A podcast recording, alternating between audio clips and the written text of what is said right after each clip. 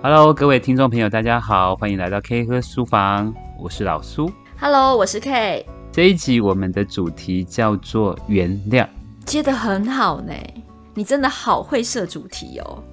就是上次谈态度不佳嘛，态度不佳之后就要被原谅嘛，或是原谅别人嘛，你的梗应该是这样做的吧？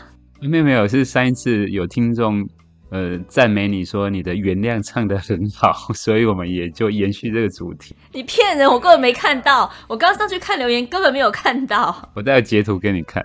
那其实这个原谅，我觉得对于呃某一些人来讲，其实是很重要的。我常看到有一些朋友们，他们常常困在某一些关系里头，包括可能是夫妻之间的关系，或者是工作上、呃职场上的一些跟同事之间的关系，或者是亲子之间，常常有一些冲突。那那些关系里头，其实是需要一些和解，或者是需要原谅。我觉得，与其谈原谅，其实我觉得更适合的字眼是和解。嗯。呃，尤其是像老苏你们在学校这样子的一个环境里啊，呃，不太容易变坏你的职场啦，除非发生什么大事。所以一旦跟同事之间，或者是跟家长之间有什么样子的一个呃冲突，或者是事件，往往都会被传颂千年嘛，对不对？就是我觉得，你知道我不是学校老师，可是我常常觉得学校的环境很密闭，所以。我觉得这个原谅或和解，对于老师这样的职业，或者是对医院有没有医生啊、护理师他们这种职业来说，真的每天工作那个相处的密度这么的高，然后流动率这么的低，其实这个议题真的蛮重要的。那另外呢，就是我觉得在谈原谅或和解，在家庭里面也蛮重要，因为蛮多人都是因为过去原生家庭带有一些伤痕，然后呃不自觉的。呃，到了自己的组成的新的家庭，然后对自己产生深远的影响。这个时候呢，不只是原谅家里的人哦，其实你原谅自己也很重要。我觉得最难的就是原谅自己了。嗯哼。那老苏，你先讲讲看吧。在学校里面，不管是被同学惹毛，还是被同事有什么样的纠纷，或者是有什么的不愉快。呃，该怎么样让自己在那样子的一个环境里面可以心平气和，然后呃安安全全的待到老呢？哦，你这个问题很大耶，在学校里头的确会发生好多的事情哦，是不是？就是不要这样，我也是半个 很了解学校的人。对啊，因为像我们就是比较安分守己的老师哈，我们可能待个学校可能就二三十年就过去了这样，嗯、或者是说我们的工作就是。面对就是人，小孩嘛，然后一届一届的孩子，跟人之间的关系要更加的紧密，甚至也有可能会产生更多的冲突。那这种原谅、这种和解的课题，对我们来讲，这个功课就是很重要的。嗯，我还记得在很多年前去到澎湖啊去做一个分享，中午的时候大家就在那边吃饭，那有一个老师就过来聊天，然后他就跟我说。呃，听完我的分享，他觉得很感动，然后他有回想起很多以前在带班的一些记忆或者一些想法，这样。那但是他说，当时的他，呃，受伤很重，因为被学生还有家长这样子对待，他其实是觉得万念俱灰。他对这个老师这份工作，他其实是是受伤的。嗯，那所以他带着这样的伤痛，一直到了当时，他说，在我的。分享完之后，他觉得好多了。其实我听完这样的一个回馈，我觉得还蛮不舍的，因为想必他是当时已经受了非常严重的伤害。那他抱着这样的心情，一直这样过了很多年。所以我也会一直在试着回想我自己在这样的一个教学现场里头啊，我是一个什么样的人？我对于学生跟学生之间相处，跟家长还有同事之间这些事情。我我是一个会一直放在心里头的呢，还是我是会一直很快忘记呢？还是我会选择放下的人？嗯，我有回想到我小时候，就是我小时候就是一个嗯不快乐、很爱生气的孩子，所以我跟同学之间常常到最后就会发生一些很多不愉快的事情，那到最后我们就会很生气，好，我就不要跟你好了这样子，那那个卡住的状况会很久。但是我觉得到最后，我发现，在那段时间里头啊，我不是生气，我是难过跟沮丧。嗯，我一直觉得这样的关系让我好难受，好难承受啊。嗯，我觉得能赶快把这件事情放下，就赶快放下，否则那个拖很久，其实自己在那过程中都是受伤很重。而且我相信，就是原谅别人，其实就是原谅自己，就是让自己可以好过一点，然后可以在那个当下赶快把事件放下。那接下来我们就可以各自带着勇气跟祝福一起往前走，这样。嗯，那你会怎么样去转念呢？因为那个伤口啊要复原，它必须要先清创嘛，对不对？哈，你要先把，要先很诚实的面对自己，跟面对整个事件，你才有办法理清楚谁该怎么样。我看你，你是负责去道歉的人啊，你只要你一想通，你就去了。但是如果你是别人欠你一个道歉呢？诶，这个你要释怀就比较难喽，所以你可能就会怀抱着那个伤口，反而比加害者更久。诶，那你是你会你有这样经验吗？你怎么处理的？这可能要分为，呃，我的对象是小孩或者是大人哈。那如果是孩子的话，其实我在上一集有提到，我有一一个孩子会对我。口出恶言、三字经，其实我没有跟家长说这件事情了。那反正就是，我觉得我处理完我就结束了。嗯，反而是那个妈妈后来晚上就打电话给我，因为同学的妈妈又打电话给他，告诉他才知道这件事情。你知道那个电话里头，妈妈一直跟我道歉，然后我一直在安慰那个妈妈没有关系。嗯，因为我总觉得就是一个就是孩子他还小，他可能是需要很多的教导，他可能不明白的事情需要我们很多的协助。那我也有跟妈妈说这个孩子遇到什么问题，那我们是不是有一些共同的处理的方式？所以对于孩子啊，如果我放不下这些事情的话，其实我每天我都会很难受。嗯，那我的目的是我希望我的教室，我希望这个孩子可以每天越来越好，所以后续的每天我们相处的日子就会越来越好。但如果我跟他之间卡在一个状态里头，我一直很生气，我一直没有办法释怀这件事情，我觉得他做的事情太可恶了，那我的情绪会传达给他，所以我们之间的冲突跟纷争对立可能就会越来越多，所以导致于我们后面的日子就会更加的难受。所以我选择是好，我们赶快把这件事情今天就到此为止，我们明天再继续往下走的心情。嗯，那如果是大人呢？大人的话，就在学校发生过几次了，难免在同事之间会有一些冲突，就方便讲吗？哎、欸，不方便讲是不是？是你还没有原谅他，还是他还没有来道歉？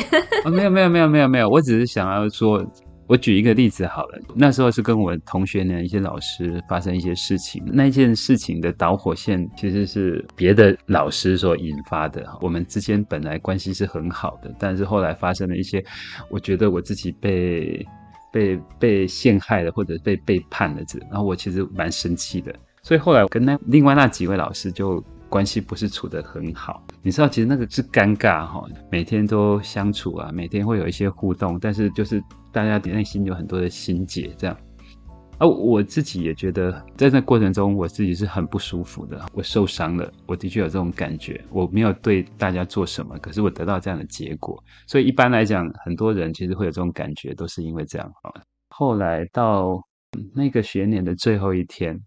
说真的，我刚刚说，其实我我个性不是这样，我个性其实想要放下很多事情的，所以后来我也跟呃那几位老师就是说一说话，就是说啊感谢你们这一年来的呃配合啊跟协助啊，也许在这一年来可能我们有一些不愉快啊，或者是因为我的。我的情绪的状况啊，所以可能让你们大家都比较辛苦一点呢，那就跟大家说一个抱歉，这样，那祝福大家可能就是哎、各自可以在不同的位置上面可以更过得更加的开心，这样。好，那那天就就这样结束了哈。可是后来很妙的事是，那位老师竟然隔天就到我的教室来，他说他想要弄清楚。这件事情到底怎么回事？因为他这一年来他也很受伤。其实我还蛮讶异的，说你怎么会是你受伤，而不是我受伤呢？对啊，所以后来我就跟他说一下我为什么会受伤的原因。他就说他从他的角度来讲不是这样子，他当时做的那些事情不是因为我所想象的是那个样子。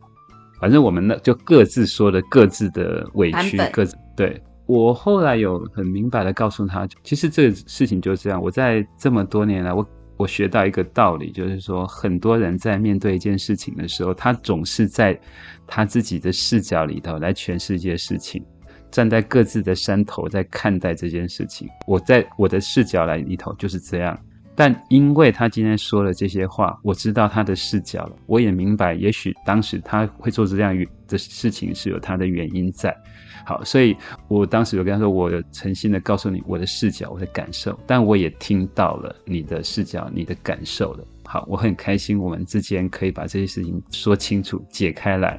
那呃，也许你可能对于我这个部分让你有很多不愉快，我也可以跟你说个对不起，然后我也可能跟诚心的跟他说了一声抱歉。这样，在那个当下，我觉得很好，我们各自可以说清楚一些事情。把自己内心真正的想法传达给对方，那也许对方他可能还在他的视角里头，但是至少我这地方我说清楚了，我的情绪放下了，所以在从那天起之后，我觉得我对于这件事情，他就不会再卡住我，他就不会再有让我很多不舒服或伤害的，觉得我放下了，我可以走出来，所以我就可以继续往前走。嗯，其实你刚刚说原谅别人就是原谅自己嘛。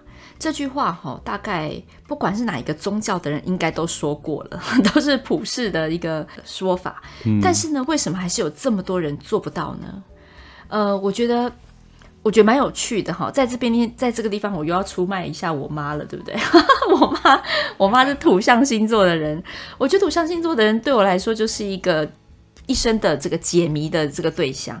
为什么这样说？哎，等一下，等一下。下一次你妈妈会不会变网红啊？会 不会比我们两个还红？大家好期待她出场哦！哦，我跟你讲，她这个怎么讲呢？他的个性就是无坚不摧，你没有办法摧毁他的，你知道吗？所以他个性那么的坚强，也代表他非常的执着。嗯，所以当他就像你刚刚讲那个视角一定的时候，他是不轻易能够改变的，他也不太能够容得下别人的版本。所以呢，老实说，我们原生家庭里面呢，我我我妈妈跟我们。呃，我爸那边婆家吧，应该算是有蛮严重的文化差异跟婆媳问题啦，所以我的童年其实是非常多大人在争吵，然后一直到现在，其实他们很多人当中是没有和解的，嗯，所以过年有的时候就像是一个定时炸弹一样。好，在我小时候压力是很大，因为我不晓得今天谁跟谁会打架，谁跟谁会吵架，谁跟谁会发生什么事。那我妈是媳妇嘛，所以她有她的视角，别人也有别人的视角。但我只是说，呃，我那个时候长大之后，想要把我妈从，诶，怨恨跟愤恨跟委屈的这个深渊救出来的时候，真的是一个很不容易的工程。那我相信我们的听友里面，呃，也许有些人他也是观点比较执着的，比较固着观点的人。那我常常就问他们说，原谅，他就说我才有，我这辈子永远都不会原谅他。我妈讲话就是这样，永远不可能原谅他，因为他当时就是对我做了什么事。他说的都是事实，但他没有办法切换观点，所以我就告诉他说，你这辈子都不原谅他，OK 哦，这你决定哦，好好，你的决定。那请问你要怎样叫做不原谅他？你的不原谅他对他的生活有造成任何的困扰吗？麻烦你告诉我。我妈就想了一下，没有，但是我就是不想原谅他。我说，你知道吗？那就是这这场戏就只有你一个人在演，叫做独角戏。然后你每天都要去温习当时他对你做的事情，每天都要复习，谨记自己不可以因为老了而遗忘啊，不要那个强度不要减弱。所以你是最容易一直不断在经历那个重复场景，而那个场景是这么的让你受伤跟难过。你有没有觉得损害最大的是你自己？其实对方一点都没有差，他根本不 care 你有没有原谅他，好吗？你跟他也没有联络了，你用断绝联络来代表你的愤怒，那就更不可能有任何传递啦。所以你现在是在是在嗨什么呢？你现在是在自己仇恨自己吗？真的，嗯，我那时候就跟我妈讲了这一段，那我妈听完没有讲话，但是她当然没有办法一下子跳出来，可是她也明白什么叫做原谅别人，就是原谅自己真正的意涵。因为别人根本就没有差嘛。嗯，好，那这句话这些事情啊，在大人的成熟的世界里面，可能我们还能慢慢的去修炼跟理解。但是回到孩子身旁哈，我们孩子在人际关系的学习过程当中，就会发现每个人的特质也不一样嘛。就像老苏你说，你是一个很容易原谅别人的人，嗯，那其实大部分的孩子都是嘛。所以当然你会发现说，上午吵架，下午就和好了嘛。这就是人最珍贵的天性嘛。好。没有，只有那个呃男生们会很容易原谅。你看那打架啊，那个，然后那个，我跟曾经跟他的好朋友喝酒，然后就打成一团，哇，还头破血流的哦。然后下一分钟大家要和好，继续喝酒，然后觉得哇塞，那场面好激烈。那但是女生就不一样，我看到教室里面的女生们，小女生们哦，那个啊厮杀的勾心斗角，对，然后大家都伤痕累累的这样，嗯。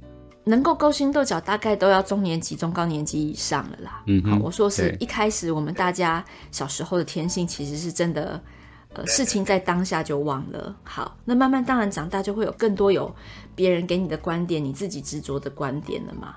那我的意思是说，有时候我们就会担心孩子太容易原谅别人，有没有？今天。这个人哦，把你欺负成这样这么惨，哎，明天他跟你说一声简单的对不起，然后你们两个又在一起。有时候爸爸妈妈会很担心，说，哎，啊，你是有没有学到教训啊？你是有没有记得这个在中间要懂得防范别人，什么防人之心不可无，是不是？好，所以老师你怎么看待？我们要怎么教孩子在人际关系当中保有纯真，但是又不会太太白目、太傻逼的这样去原谅别人？嗯，我觉得这个问题是爸妈多想的耶。嗯，因为嗯，小孩子才不会这么简单呢。他可能几次他吃过闷亏之后，他就决定不要跟这个人很好了。我觉得反过来说，其实原谅他人这件事情是需要练习的，他是需要在很多的机会里头去做一些学习。嗯，我自己就是一直在练习这部分。我可能跟你个性不一样嘛，因为你刚刚我们之前有聊过，你说你是一个很快就忘记的人，但对于我们这种比较高敏感族的，或者是比较内向的人，这些事情其实是会放在心里头的。但这些事情是需要去慢慢的去做很多的转念，或者是很多的自我觉察的功夫，就是在那个当下，你感受到了自己的，除了是对他人的。生气之外，你还有很多的自己的不舒服，甚至会带着一个小小的自责。那其实这是需要去练习，说，哎，我去看到他另外一个视角。你刚刚说到你妈妈的课题，其实我有身边有长辈啊，就是他也是他也是因为呃亲戚的关系受伤很重，结果后来他呃他甚至因为这些每每一年都在生气，所以导致他到最后出现了一些疾病，一些心理的状况。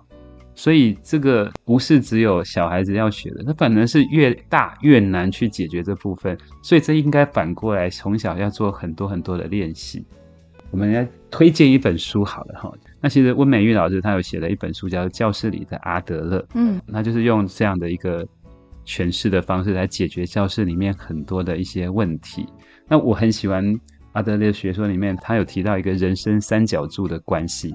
也就是说，当我们跟其他人卡在一个问题里头的时候，通常都是我们觉得对方是对我们做了一件很可恶的事情，而我们受到一些伤害，就会出现两个视角：一个是我很可怜，因为他很可恶，他很可恶的对我做了很多坏事情，所以我很生气。所以也因为一直感受到，嗯，对方的可恶，而我自己的可怜，所以我们一直就困在那边。但是是需要一些觉察的功夫的，是需要做一些转念的。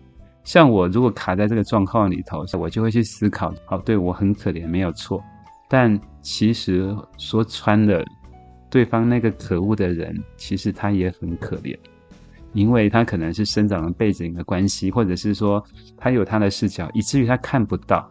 以至于他变成这么可恶的人，他背后其实有一个很可怜的故事，也或者因为他可恶的状况，导致于他可能都没有朋友，或者是他发生了很多事情。其实我会看到那个部分，嗯，然后再来我会回到我自己的身上，我会去看到就是说，那我真的很可怜嘛？我其实我想要拿回我自己的情绪的主导权，只要我愿意放下这件事情，他可以继续可恶，但也许我可以不用那么可怜。甚至，例如说，我还会转念想一下，其实说真的，他有他的优点。也许我可以从另外一个角度去看待这个人，看待这件事情，就会不一样的发展。阿德勒的人生三角柱其实还有另外一个视角是，那以后呢？那现在我们还可以做什么事情，可以让以后变得更好？那个视角就完全的不同了。嗯，其实呃，刚刚我们在讲怎么样去练习转念嘛。嗯，那我那位可爱的妈妈，她就会有一个呃很厉害的提问，她就说。那永远都是这些好人一直不断的在学习原谅啊，那坏人不就永远都得不到教训吗？哎，嗯，好，其实我妈的提问也是很多执着的人会有的提问，对吧？他们就是会卡在这里呀，就好像我们现在现在想，对不对？为什么是我？为什么永远都是我改变？为什么永远都是我改进？那难道我们这些人就是衰吗？好，别人就是要欺负我们这些懂得反省觉察的人吗？好，我觉得在。呃，我觉得在呃练习转念之前，这个观念如果没有打开，你是练不成的。因为你练一练练一练，碰到挫折，你又开始觉得委屈了，你又开始觉得都是他。他要是当初没有做这件事，我现在何需要还要练习呢？是不是？对不对？我跟你讲，我超了解这种转折，因为我妈那边转了几万年了哈。那我那时候也有很认真，我觉得他的提问很有趣，所以我真的当下没有办法回答他。然后我花了一点时间去想这件事。那后来自己有了小孩，对不对？然后我的小孩也是一个很容易原谅别人的人哦。然后我那时候就开始发现说，哎，对耶，我好像开始慢慢感觉我妈的提问很有意思。因为当我是妈妈的时候啊，好，我可能就会担心说，哎，永远都是我女儿在原谅别人，永远都是她在退让，那她会不会很受苦、很吃亏呢？好，我就发现哇，我终于了解我妈的心情了。不过，我后来得到了一个自己的答案。我去观察了一下我的女儿，她原谅别人之后，她好快乐嘛？哈，她完全实践了原谅别人就原谅自己嘛？哈、嗯。然后我发现她一点损失都没有，就是即便对方重蹈覆辙的，可能也去做一而再、再而三的做了类似的事情，然后她也一而再、再而三的呃开朗的原谅了别人，爽快的原谅了别人。那你知道为什么她可以这么爽快吗？因为对她根本没有造成影响。她就很爽快，嗯，那你有没有发现，其实当他没有受到影响的时候，他是非常丰厚的，他是非常稳定的，他不会受到这个东西的干扰，所以他当然可以轻而易举的原谅别人。嗯，那我还有什么好担心的呢？好，好，当然事情也不会永远都这么好，偶尔他还是会碰到那种就是自己没有办法改变，然后就是软土生绝嘛，哈，一直去，就是我女儿比较好讲话，她就会一直不断的去试探她的底线，也会有这样的人，好。那我后来就发现，他可能还是保有以前的模式，一开始就很容易的原谅他。到了后来，人都是有底线的，每一个人都有。所以忽然有一天，他就会跟我说：“妈，我决定要跟某某某绝交了。”我说：“真的？你终于要跟他绝交了？所以要怎么样？你要跟谁说吗？你要你要怎么跟他表示吗？你要怎样让他知道吗？你知道我好开心哦，因为我终于看到，就是他对那个人有反应了。”哎，我女儿的回答很有趣。她说：“我我我干嘛要让他知道啊？我跟他绝交，我为什么让他知道？我干嘛要告诉别人啊？”我说：“是哦，如果是我，我很想开记者会耶，我想告诉全天下的人，我要跟他绝交了。”她说：“不用啊，我只要心里面知道我跟他绝交就可以了。所以，当我心里面决定我要跟他绝交的时候，他就没有办法再对我产生任何影响了。之前是因为他是我朋友。”好，我认定他是我朋友，所以我会受到他的影响，我会想要原谅他。但现在已经绝交了，那就没有没有这回事了。所以我就带着我女儿的答案，你知道吗？然后呢，隔代的传给了我的妈妈，有没有？听不进去女儿的话，总可以听进孙女的话吧。你妈妈一定有得到很好的反思这件事情。有，她就是对孙女的答案特别特别的怎么讲满意，你知道？我也不知道为什么，明明我讲出来可能差不多类似的话，嗯、所以这就是我们家三代原谅的故事。哎、欸，我要回应一下你女儿刚刚的那个故事，还有就是你妈妈那个这样的一个话题哈。我刚刚不是说。我我跟我同事之间后来有做了这样一个和解。对，后来我在校庆运动会啊，我遇到他好多次，他都很开心的过来跟我打招呼，然后跟我聊了几句话。因为后来他调校了，但是他他会回来看他以前的学生。嗯，其实我在那个当下，我觉得很感动。我也不确定当时的和解，或者是当时的彼此的道歉，是不是能真正的传到到对方的心里头。可是我在过了很多时间之后，我得到一些答案。这样的一个原谅，这样的一个和解是有它的意义的。除了让我自己好过一点，其实也修复了我跟他之间的关系。那也许我们的人生，也许是在某一天会有一些交集，但是在那个交集的状态下，我们是可以带着很开心去做一些重逢的。之前有提到那个对我表骂三字经的孩子，嗯，其实他校庆运动会他也有回来，当时他还特地过来跟我讲话。哦，其实当下我好感动，我们可以在很多年之后再度重逢，可是我们没有带着任何的情绪，没有带着很多负面的回忆。我们可以待在那边，好好的聊聊天，聊聊过去发生的事情，以及未来的一些他的一些梦想啊，未来想要追寻的一些方向，在那个那个当下的那些原谅和解是有它的价值跟意义的。嗯，你这样讲完，这整集真的太心灵鸡汤了。好讨厌的感觉吗？对，我有点没有办法接受，我在做一个这样子的节目，所以 我一定要跟大家分享一下。就是，当然，因为我们不会都是碰到一些怎么讲小事情，偶尔人生会发生一些真的蛮令人讨厌的大事情，然后那个大事情可能你未必马上可以消化得了。嗯、那我觉得我给自己一个很大的前提是，呃。我有时候会用赌气式的方式去消化这这一切啦，就是说，既然这个人这么垃圾，这么烂，哦，然后为什么我不应该让他在我的生命中再度出现？所以我要降低他对我的影响，因此我应该要呃彻底的把他丢出我的人生。我会用这样子一一种反向的作用力去把它踢出去。那我甚至会给自己一些精神喊话，比如说。呃，老娘就是要决定今天要很开心，老娘就是决定我的人生要很棒，所以这些垃圾都不准出现，就不要再出现了。嗯、所以，即便我会一直有时候嘛，难免会想到某些人，会想到某些事，突不突如其来的就会又冒进你的脑筋里。然后那时候我就想说，哦，我距离上次想到这个乐色大概差不多又相隔了更久，所以我好像有进步。那下次应该想更少一点，我就用这样子的方式去鼓励自己。嗯、所以真的啦，蛮多人家可能看起来蛮重大的一些事件啊，我都还算能消化得很快。那就更别提那种日常生活里面的这种小东西，那个根本就不足挂齿。所以我也想要跟大家讲，有时候用一些呃负能量哈，去帮自己把这些事情排解掉、隔绝掉，也没有什么不好。不是每个人都可以像老苏一样这么有心灵鸡汤的哈。不过我觉得讲原谅别人都还算可以练习啦，因为你知道你原谅别人那个权利好像在你手上嘛，哈，是你站在一个制高点。嗯、真正最难的是原谅自己啦。对对对，就是你没有办法原谅自己当下怎么会做那个决定，嗯、然后造成这样的后果。其实这个我认为才是最难的。